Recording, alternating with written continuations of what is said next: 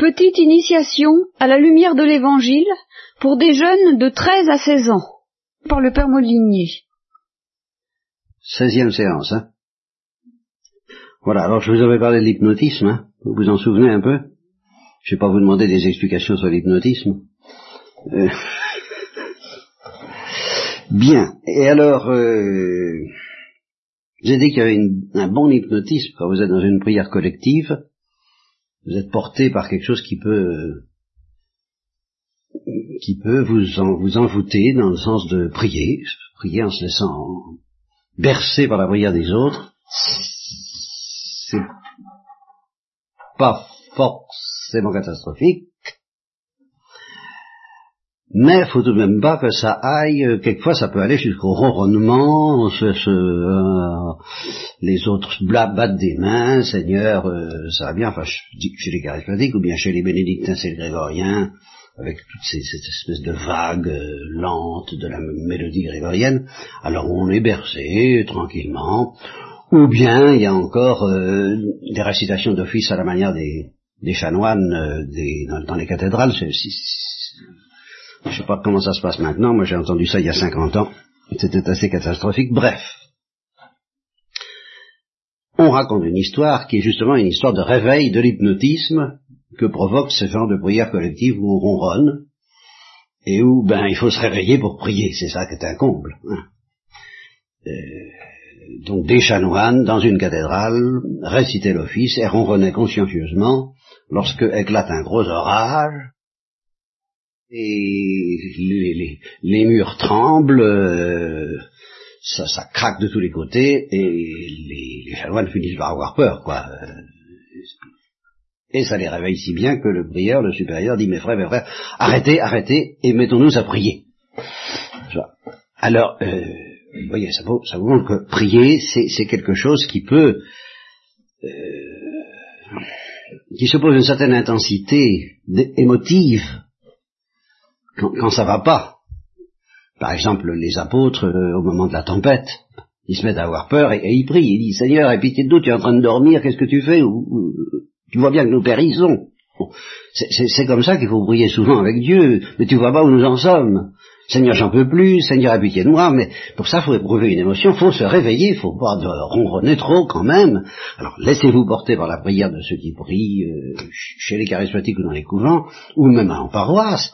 Mais de temps en temps, réveillez-vous. Et alors, si vous vous réveillez, si vous décidez de, de, de dire quelque chose à Dieu, quoi, quitte à vous, vous emporter contre lui, à crier votre souffrance, ou crier votre désir, ou crier votre amour, on ne sait jamais, ça peut arriver, nous y reviendrons, alors là, il se passera quelque chose. Alors là, il y aura du spectacle. Parce que le Christ vous a prévenu, demandez, et vous recevrez. Et il n'y a pas d'exception. Sauf, il y a beaucoup d'exceptions, tout simplement pour une raison très simple, ben c'est que vous n'y croyez pas. Et, et moi non plus. Je suis le premier à reconnaître que quand je demande à quelque chose, à, à Dieu, même intensément, même qui compte pour moi, euh, Est-ce que, j'y, est-ce que j'ai, j'ai cette certitude que dit le Christ quand vous demandez quelque chose, et surtout si vous vous mettez à plusieurs, croyez que vous l'avez obtenu, ben, je sens bien que Christ me dirait, homme de peu de foi, pourquoi as-tu douté? Si tu avais la foi comme un grain de sénévé, comme un grain de moutarde, comme un, comme, comme, comme, comme, comme, eh bien, tu, tu dirais à cette montagne, euh, de se précipiter dans la mer, et elle se précipiterait dans la mer, tu dirais à cet arbre de se déraciner et de se précipiter dans la mer, euh, et il irait dans la mer, autrement dit, tu ferais des miracles. Et quand on se met à croire, vraiment, que la prière est exaucée, eh bien, on fait des miracles. Des miracles visibles, spectaculaires, chez certains, ou bien des miracles invisibles, cachés, mais spectaculaires pour celui qui les reçoit, mais on fait des miracles. Le Père Tardif fait des miracles. La Sœur Brig McKenna, dont nous reparlerons, fait des miracles à l'appel. Et des miracles extraordinaires. Tout simplement parce qu'ils y croient. Alors, euh, je voudrais vous parler de ça parce que La première raison donc pour laquelle quand on prie on n'est pas exaucé, c'est qu'on n'y croit pas. Même si on demande des miracles, on serait exaucé si on y croyait. À une petite réserve près. Parce que, bon, le plus simple, c'est que je vous raconte un film que vous ne verrez jamais parce que il a disparu dans les profondeurs du classement, comme on dit en tennis, c'est-à-dire d'avant la guerre de trente-neuf. Moi, je voyais des films euh, quand j'avais vingt ans, trois euh, ou quatre fois par semaine, et deux films par séance. Ça y allait. Et, et c'était des films dont vous n'aurez plus à peu près aucune idée maintenant, parce que ça, c'est, c'est introuvable. Alors ça, c'est un film qui s'appelait L'homme qui faisait des miracles, justement. L'homme qui faisait des miracles, un film anglais, euh, tiré d'un roman de Wells, qui existe, que vous pourriez trouver, lui, alors. Ça peut peut-être se trouver en librairie. L'homme qui faisait des miracles. Bien, alors, ça raconte quoi? Ben, ça raconte, un, un, un, imaginez un, un, un pub anglais, c'est-à-dire un café, au petit matin, le petit déjeuner, le breakfast, ils sont là, au comptoir, et puis ils causent, comme on peut causer euh, de choses et d'autres, et puis arrive un brave homme qui se doute de rien, et sur lequel on voit une espèce de, de, de doigt mystérieux, un signe invisible, comme une sorte de Pentecôte, une, une langue de feu, si vous voulez, quoi. Quelque chose qui se pose sur sa tête, il sent rien, le gars, hein. Il se doute pas de l'affaire, mais ça se pose sur sa tête, et, et puis il s'assied, et puis alors il demande en anglais, en anglais je ne saurais pas imiter, hein, voilà. De quoi est-ce que vous parliez? Et il répond, ben on parlait de miracles. Ah oui, euh, des miracles, oui, hein, oui. Well, we're talking about miracles. Ah, yes, miracles, yes, yes, yes. Bon. Et il se, alors ils continuent à causer de miracles, et puis euh, ils évoquent l'idée de faire je sais pas quoi. Le miracle c'est de faire disparaître une salière. Il dit tiens oui on va faire disparaître une salière. Alors, il suffit de dire disparaît salière et disparaît. Alors il s'amuse, il dit disparaît salière, puis la salière disparaît. Alors ça lui fait un jeton. Hein. Et il continue, puis il s'aperçoit qu'à chaque fois qu'il il, il veut faire un miracle, il fait un miracle. Il a le don, ça y est, il a le pouvoir. Il a reçu le don de faire des miracles. Il en fait tant qu'il veut à l'appel. Alors ça change sa vie forcément. Mais, et puis alors, il a l'idée que ça pourrait aussi changer de la vie de la société. Il pourrait avoir envie de faire du bien aux hommes, de multiplier l'argent, de... Bon, et alors, il accumule les catastrophes, alors là... Parce que c'est très gentil de faire des miracles, mais lesquels? Voilà. J'ai tous les pouvoirs, tu as tous les pouvoirs, tu peux faire tous les miracles. Dit le Seigneur à son serviteur éploré. Ben oui, Seigneur, mais lesquels il faut que je fasse? Parce que si on ne pose pas cette question... Si on ne dit pas comme saint Paul, au fond, ce que nous devons demander, nous n'en savons rien, nous ne savons pas ce qu'il faut demander. Alors qu'est-ce qu'on va faire? Eh ben, on va faire euh, que je sois riche, que les autres soient riches, que, que, que les malades guérissent. Ben d'accord, c'est le tout, que les malades guérissent. Enfin, euh, Lazare, il est ressuscité, il est ressuscité, on va se mettre à ressusciter les morts. Vous trouvez que c'est drôle puisqu'ils vont remourir. Quel intérêt? Alors qu'est-ce qu'il faut demander? Mais finalement, on n'en sait rien. Vous voyez, alors, euh, nous sommes dans une très drôle de situation. Euh, Dieu n'exauce pas toutes les prières, même si elles sont faites avec la foi, parce que tout n'est pas bon. Et que nous ne savons pas ce qui est bon. Au fond, nous ne savons pas ce qui est bon. Nous ne savons pas ce qu'il faut demander. Et le, le pouvoir de faire des miracles, ce serait une chose terrible, parce qu'on ne saurait pas quoi en faire. Et la première chose, donc, qu'il faut demander. Je, il y en a trois à demander. Ce sera, ce sera bon gâté, mais je veux une montre. Tiens, je vais demander une montre. Ça va être, c'est, c'est pas un miracle, mais enfin, bien. Eh ben, si elle est là, voilà, c'est, c'est, c'est, c'est merveilleux. Bien. Alors, euh, première chose qu'il faut demander, la foi, qui soulève les montagnes. Vous l'avez pas, moi non plus. Demandons-la, Seigneur, augmente en nous la foi. Et il répondra, ben en effet, vous avez pas la foi, si vous aviez la foi, comme... Bon, ah ben Seigneur, je... est-ce que tu crois? Tu me demandes quelque chose, est-ce que tu crois que je peux le faire? Répondez, c'est dans l'évangile. Seigneur, je crois, mais viens au secours de mon incrédulité. Bon, alors on va se mettre à croire. Si vous demandez d'avoir la foi, qui fait des miracles, vous aurez la foi, qui fait des miracles. Promis, garanti, sans facture. Mettez-vous-y tous les jours. Ah, faut demander tous les jours. Persévérance. Hein. Seigneur, augmentons-nous la foi, donne-moi la foi qui soulève les montagnes, vous l'aurez. Bon. Deuxième chose qu'il faut demander, qu'est-ce que je vais en faire? Je vais avoir la foi qui fait des miracles, qu'est-ce, que, qu'est-ce qu'il faut que je demande? Comme la femme, euh, comme la fille d'Hérodiade. Qu'est-ce qu'il faut que je demande? La tête de Jean-Baptiste, non.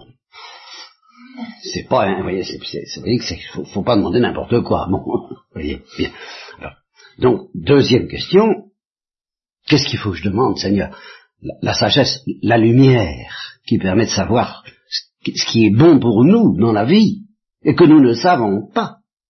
Ce qui est bon, au fond, si Hitler était mort à douze ans, ben, ça aurait mieux valu pour lui, et pour beaucoup de gens. Comment savoir? Alors, le guérir d'une maladie, s'il avait une maladie, vous trouvez que c'est malin? Qu'est-ce qui est bon? Nous ne savons pas. Alors, demandons la lumière, qu'est-ce qui est bon pour moi? Troisièmement, mon catéchisme il est déjà terminé, sauf que je vais en rajouter un deuxième, qui va amorcer, alors un troisième peut-être, et d'autres. Je vais tout de même vous dire ce qu'il faut demander. Admis que vous ayez la foi qui soulève les montagnes, vous, vous, vous, vous, vous demandez qu'est-ce qu'il faut demander, et, et vous me le demandez à moi, représentant l'Église, qu'est-ce qu'il faut demander. C'est très simple.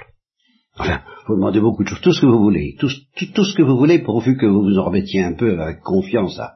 à Dieu qui sait mieux que vous ce qui est bon et ce qui n'est pas bon. Bon, alors tout ce que vous voulez, euh, même de réussir aux examens, euh, ou d'être guéri, tout, tout ce que vous voulez. Mais, quel est le plus important à demander? Alors, c'est une chose très simple, le bonheur d'aimer. Le bonheur d'aimer. Et j'ajoute, et c'est ça qui va être mon catéchisme, pas le bonheur d'être aimé. Pourquoi pas le bonheur d'être aimé? Ben, tout simplement. Parce que si vous aviez la foi, gros comme un grain de sénévé, tralala, tralala, au refrain, vous sauriez que vous êtes aimé. Vous n'auriez pas besoin de le demander. Et vous le sauriez tellement bien, d'une manière que moi-même je ne sais pas. Je ne sais pas comment je suis aimé. Et je sais que je ne le sais pas. Je sais que je ne sais pas à quel point je suis aimé. Par Dieu, par le Christ, par la Sainte Vierge. Ça, je sais que je ne le sais pas. Et je sais que si je le savais, enfin, si je dis à Dieu, mon Dieu, montrez-moi à quel point vous m'aimez. Ça, c'est une, vous voyez, ça, c'est une demande dangereuse.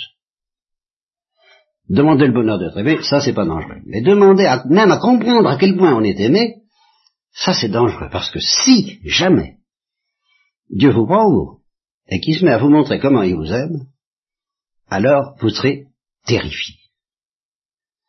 Mais alors là, je dis terrifié. La, la, la grande panique et le grand danger de dire non, non, non, non, non, c'est trop. Je peux pas. Et c'est pour ça, et ça, ça fait partie de mon caté d'aujourd'hui, c'est pour ça qu'il faut surtout, surtout mettre la Sainte Vierge dans votre poche. Il y a des tas de raisons.